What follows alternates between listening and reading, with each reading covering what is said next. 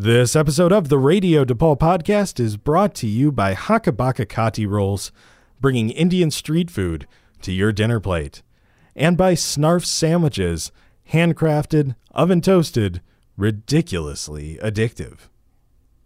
Let's start the show.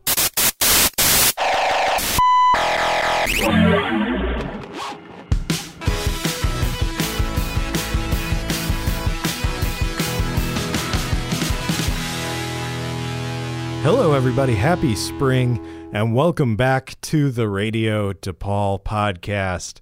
It's great to be back. I'm Derek Peters. We had a very meta cold open this week. We gave you noise because that's, in a sense, what we're going to be talking about today the metaphorical noise. We're going to be talking about ways that people are cutting through that noise and bringing things to attention.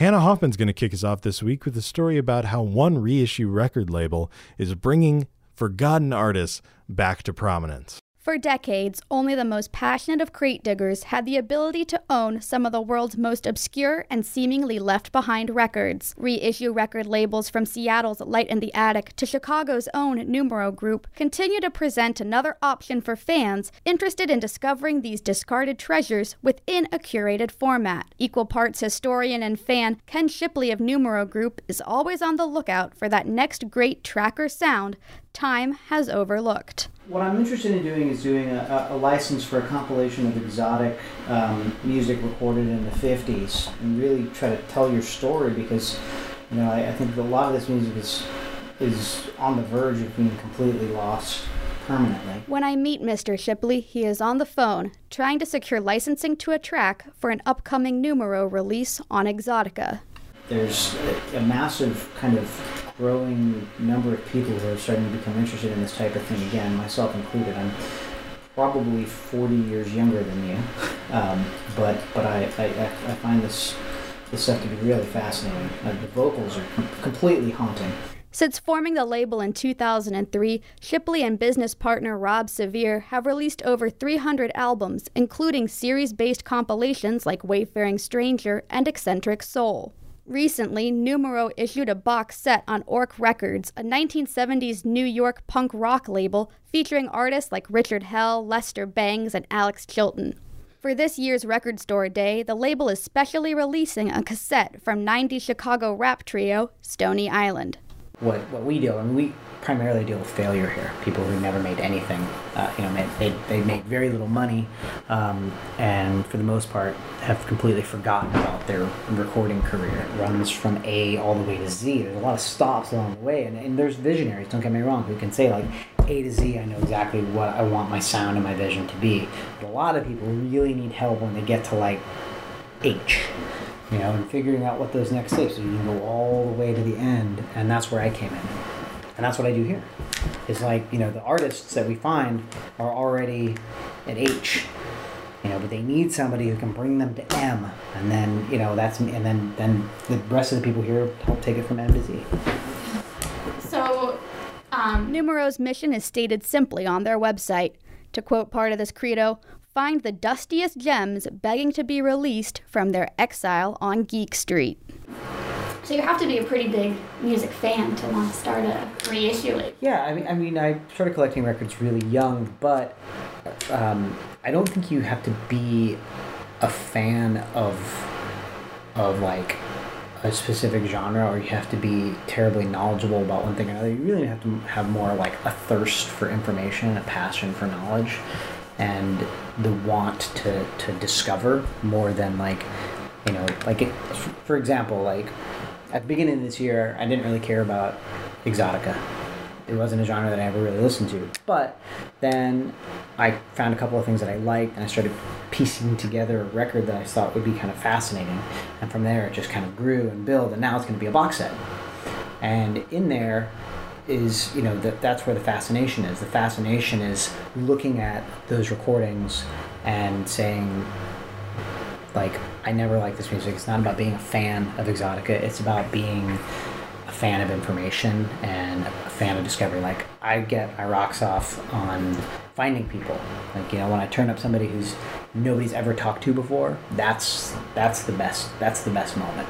Is like finding them, connecting them with the you know the idea that their music is actually important and then proving it by making a record and then proving it again by having that record be used in a film or TV show or a commercial or you know being sampled on a you know on a hip hop song or you know or just even giving them a royalty statement that's for like a hundred dollars and it's like you know there's there's a value in that so I had to ask, with so much music in the world and the vast genres present throughout Numero's releases, how does Shipley begin his process? Every record really begins with a great concept, you know, whether it's a studio or a label or a scene or a producer or a sound that maybe you know maybe the things aren't connected to but other but they're connected by you know like a, an overarching sort of vision um, you know or a fascination a cultural fascination like kid soul um, all those things you know are, are what we look for when we start making a record you know like there's plenty of great tracks and anybody can reissue a record anybody can make a record uh, but finding a way to present that is really what we specialize in. You know like the, the what we did with ultra high frequencies just to I mean, that record was born of a, um, a bunch of video cassettes that we found for a show called the Chicago Party, and being able to say, hey, what if we could do a soundtrack for this based on the artists who performed on the Chicago Party, and you know that that that you know that that creates like a lattice work from which you can build upon, right? So it's like you know that the Chicago Party is this, and then all the artists become the vines that connect that whole thing together. The 1980s saw the rise of the Home Taping is Killing Music campaign. As more reissue labels gained prominence in mainstream media, Shipley created a similar campaign. But instead of home taping killing music, it's home reissuing. Because what's happening right now is that there's so many reissue labels at every juncture, and it's like everybody feels like they can get $2,000 together call the pressing plant, find a record that they want to do, and then all of a sudden it's just really easy. But what ends up happening is it creates a market glut. And that market glut becomes, you know, maybe one year it's only like 200 extra things in the market but those 200 extra things then you know it's like all those things cannot all be bought. And so the quality stuff sometimes gets obscured by the number of like just pieces of garbage.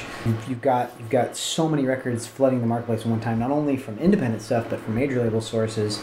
That you know, like it's hard for the consumer to really know what's great. And you know, we're in a really lucky position because we've been doing this for 13 years now, and we've established a brand that people know. And they're like, look, oh, that's a Numero record. It's a new, uh, you know, I I believe that it will be of a quality. Uh, but you know that doesn't mean that there's not you know, more people. There's always somebody who wants to be the next Numero or the next Light in the Attic or the next Rhino or whatever it is, and it just takes a lot of years, and, and it's harder than ever because of that market glut, and it's really easy to dismiss a lot of things because of that market glut. It's these stories of missed opportunities and lack of success that draws Shipley to create these releases and seek out the talent that has always been around, just not properly showcased. The story of success is really boring to me. Like people who made it and made a lot of money and then all their stories about how they spent their money, whereas people who never made anything tend to tell you stories about how all they were trying to do was just like get over and you know like and that that creates a fascinating construct right of, of, of people like that they're doing things that are illegal people doing things that you know that they wouldn't normally do because they're desperate and, and all those things just tend to generate I don't know, a greater narrative um, from which you can build a great story around.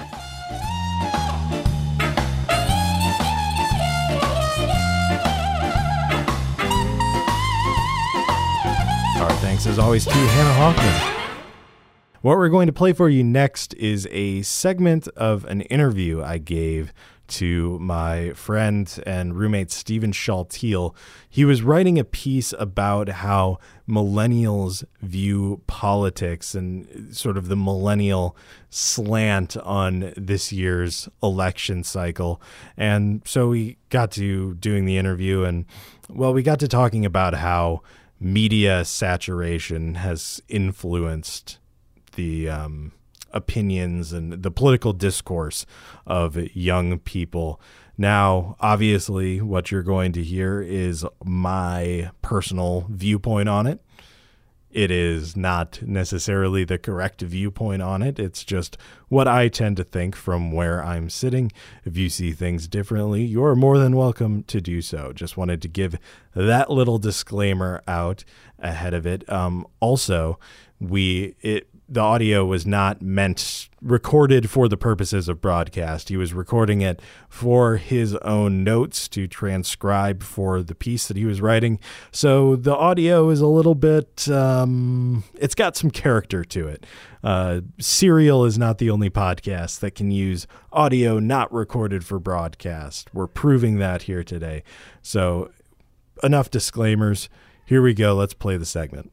So you have a completely, I guess, raw perspective when it comes to this because you are a libertarian. You don't you don't affiliate with one of the major parties. When you look at millennial support, Mm-hmm. um, our generation they overwhelmingly support Donald Trump on the Republican side and Bernie Sanders on the Democratic side. Yeah. What do you what do you make of that? Because it, there's it's such a uh, well, I mean, at least on the Democratic side, there's such a um, a contrast with the with the rest of the uh, the electorate. Um, what what do you make of those two candidates and, and their success among millennials, and and how do you think that they are uh, directly related with one another? Well, it's. I mean, the easiest way to say that they're related is just that they're both really angry. Uh, and I, I think that that ties into why they have such large support among millennials because uh, our pe- people, not, not all, millennial is a very vague term. So, you know, I guess some people that are like close to 30 are technically millennials by some definition. But I, I think of millennials more as like people. Yeah, among ju- just within age. college age. You know, Yeah. the, the relationship with people that you have DePaul at, at DePaul. Right. You know, what, what have you? Um, So, so I mean, people that are around our age grew up mostly in a post 9/11 world, um, where the government is, in large part, not trusted, um, and I think that that ties into this kind of prevailing notion that things are broken politically, and I, there's um, there's a uh, a British docu- documentary maker. I, I don't know his name offhand, um, but he coined this term called Odierism to describe the media landscape, and I think that millennials we've grown up in a twenty four seven you know 24 7 news networks are on all the time and they're an accepted thing. And now it's even more so with the internet. Things are being posted all of the time um, and we get wildly different perspectives depending on the biases of whoever's posting that news or reading that news and the, the whole idea of odierism is that things appear to be so complicated that rather than trying to dive in and understand the nuance of them, the only logical reaction is to say, oh dear, things are bad. Um, and I think that there's a lot of that that I notice among younger people is just that the the barriers to entry um, in political discussions now with all of the different media sources and all of this discussion of like who's biased, who's not biased, who's less biased. Um, it's really hard for somebody who's just kind of like, you know, casually invested in politics to enter into any kind of political discussion.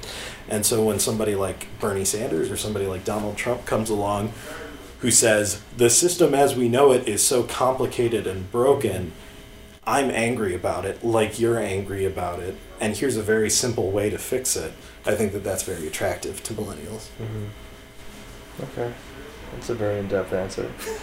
um, The piece is like I was listening. 8,000 Did, words. have you ever, did you ever give Ricochet a try, by the way? Because I was I was telling you about it. You, you, I don't you gotta I check it out. Listened. They released an episode yesterday with uh, the former governor of Indiana, Mitch Daniels, who's actually the president of Purdue now, and his explanation for less so for Donald Trump and more so for Bernie Sanders, and the and how, why the electorate is suddenly embracing socialism again, is because every year more and more people are entering the electorate who didn't even grow up during the Cold War. They were born after the Cold War, Yeah. and the the they didn't see socialism in the news. They had they you know they they didn't experience that um, that discussion really. Mm-hmm. Um, so I don't know. I mean, it's an interesting thought.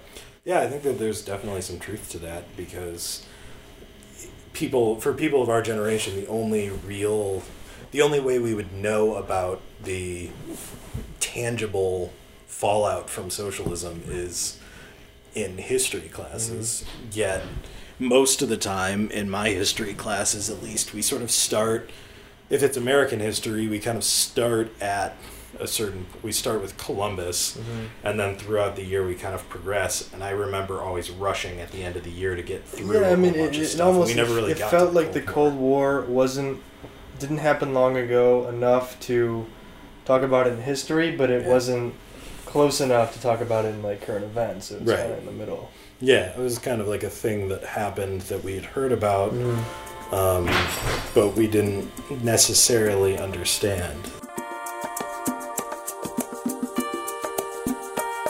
Thanks to Stephen Shaltiel for conducting that interview.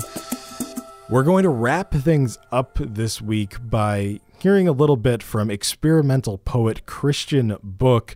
Christian has been working on a project for over 10 years now called the Xenotext, which is a mixture of poetry and biology that's working together to form, hopefully, an artistic expression that will cut through the noise throughout time. It's actually, um, if it's successful, will outlive all of terrestrial civilization.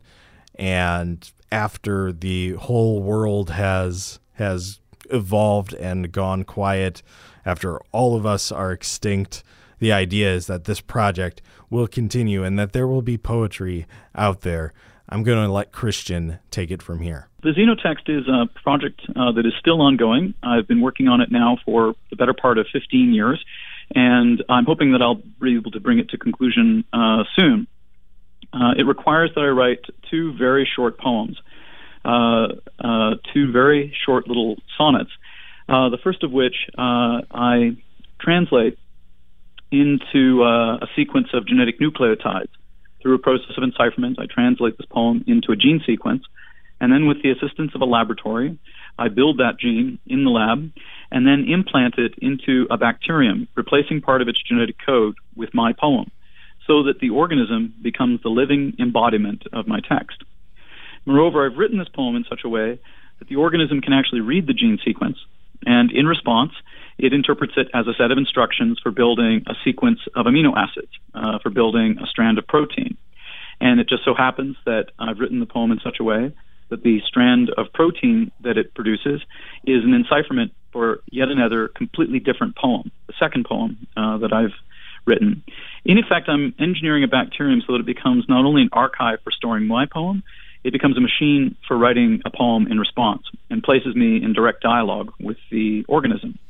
And the punchline to this crazy project is that the selected host for my poem is, in fact, a, a bacterium called Deinococcus radiodurans, an extremophile capable of surviving in all kinds of hostile environments. You can scorch it, freeze it, wither it, and it does not die. It can survive in the open vacuum of outer space. It can repair its DNA so quickly that it does not mutate or evolve very easily. Moreover, uh, uh, it can survive 1,000 times the dosage of gamma radiation that might instantly obliterate a human being. It is widely regarded as one of the most unkillable organisms ever to have evolved on the face of the planet Earth. And even now, we do not know really what its natural habitat might be and uh, how its uh, evolution has been driven uh, to acquire all of these survivable traits. But by putting my poem into this organism, I might be effectively writing a book that could outlast terrestrial civilization and persist on the planet Earth until the very moment when the sun explodes. I am, in fact, trying to write a book that is capable of lasting forever. That's so it. I'm uh, that, that's that's what I'm trying to do at the limit cases of linguistic investigation. That's why I'm an experimental poet. You know, I, I have to do experiments. I end up really in laboratories, you know, behaving like a scientist. Right. Well, and the um, kind of desire for a writer to have their work be eternal and, and, last through the ages is certainly not a not a new impulse. But I think that it's safe to say, you know, if this project uh, succeeds in the way that uh, that you're imagining, then I think you will have um, the other writers beat uh, in that regard in terms of of living on. Sure, and you know, part of the intention for doing this project is uh, to uh, present myself as a, a, 21st century poet trying to respond to the uh, sociological and technological circumstances of my era. And of course, we all pay lip service to the immortality of art, but few of us, I think, really imagine how we might um, ensconce uh, our cultural legacy in something truly enduring.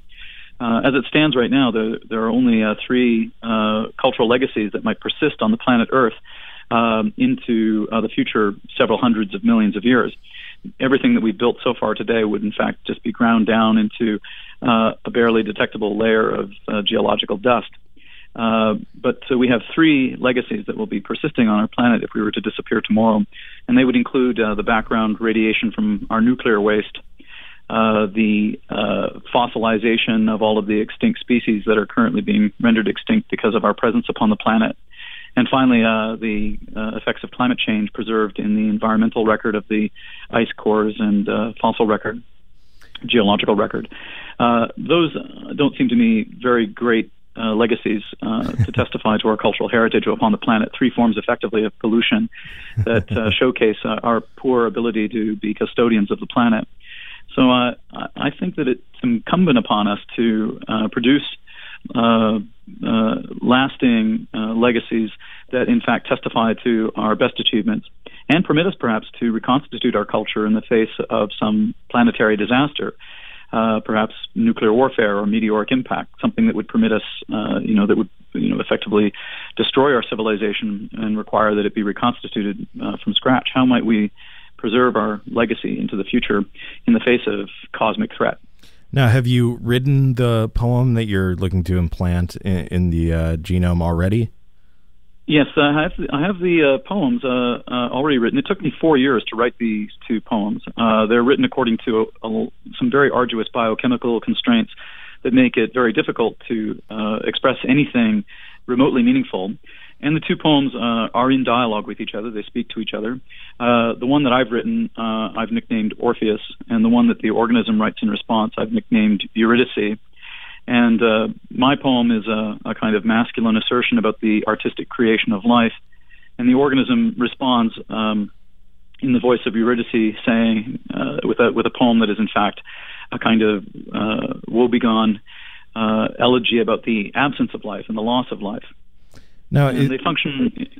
Sorry, go ahead. I would say they function within. Yeah, sure. They function within the pastoral tradition of the herd boy addressing the nymphette and being rebuffed. And I think that they speak uh, in a very fragile way about um, uh, uh, how we've interacted with nature and the degree to which uh, we can command uh, our own fate and uh, you know control the actual ability of life to evolve and change. Now, now, will these two poems exist, sort of be regenerated um, over and over again in these organisms, or is the idea that the organisms will reshuffle the the code in such a way as to produce um, new new poems down through the generations of this bacteria? Uh, the the poems are written uh, so that the organism will actually uh, preserve them. It, okay. Uh, it store it stores my poem in its genome, and in response, it continues to write a poem. And in fact, that, that what I've done is hijacked its function so that becomes one of its jobs to uh, write this poem Eurydice over and over again in response to the poem that is ensconced in its genome. Uh, the uh, organism uh, that I've selected is uh, a very uh, sturdy repository for these two poems. it doesn't evolve very easily. It doesn't mutate very easily. So the poems themselves are likely to endure. Uh, but of course, unless the protein that is created uh, adds some benefit to the organism, uh, it is unlikely to um, uh, persist in doing so. I mean, evolution does, in fact, begin to uh, exert its influence over the organism, and I think eventually the, the poem itself will begin to mutate and change on its own over over time. but it will endure for a very prolonged time. Uh, memorably within this organism without being altered. Uh, it, it's um, a very durable archive for storing a work of art.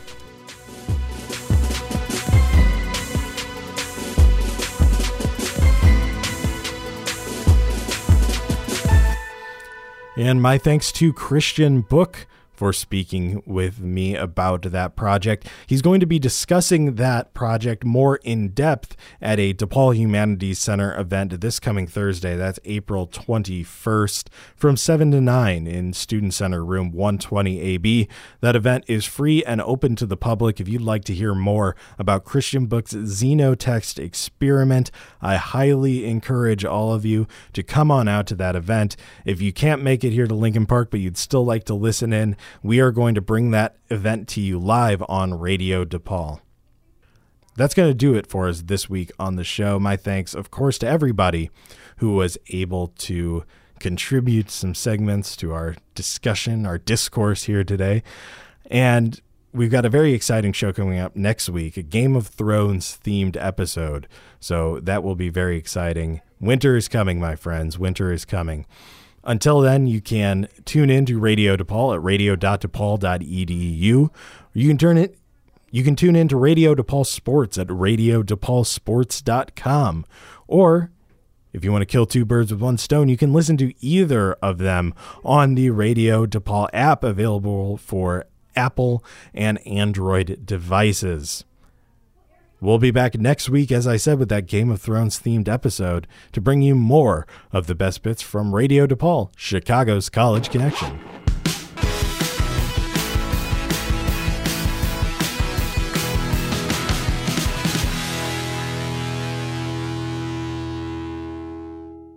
If you're feeling so hungry you could eat an elephant, Snarfs has the best ingredients for sandwiches most elegant. Choose your favorite sandwich, or perhaps a salad or a soup. They'll pop it in the oven, and when it's ready, give a whoop. Your taste buds will cheer, your tummy will rejoice, because you went to Snarfs. You made the right choice. Need to feed an army or running short on time? Snarfs caters and delivers. You can even order online. Craving something snarfalicious? Visit Snarf Sandwiches at 955 West Webster Avenue. Show your DePaul ID and receive free chips and a fountain drink with a purchase of a sandwich or salad. Too cold to go outside? Get 50% off your order on Snarf's mobile app or website. Eat at snarfs.com with promo code SNARFS50. Handcrafted, oven toasted, ridiculously addictive. Snarfalicious will be your new philosophy. It's already predicted. Hey, what are you eating over there? It's a katsu roll from Hakabaka. What? It's a katsu roll from Hakabaka. Chewbacca? No, a katsu roll from Hakabaka. Oh, what's that? It's a pan-seared flatbread, layered with an egg, filled with fresh meat and toppings, and finished off with one of their four house-made chutneys. Wow, that sounds really good. It's like an Indian burrito. But I'm a vegan. Hakabaka has tons of vegetarian and vegan options, like chickpeas or three flavors of an artisan cheese called paneer. They even have rice bowls and salad bowls, if that's how you roll. I'll see you later. I'm going over to Hakabaka Rolls. Come on into Hakabaka Rolls, located on the east side of the 1237 West Fullerton building, and try a Kati roll for yourself. Order for dine in, carry out, or delivery. Show your DePaul ID for a $6.99 DePaul combo or free lentil soup with any purchase. Wow, that is good. Told you. Hakabaka Rolls, bringing Indian street food to your dinner plate.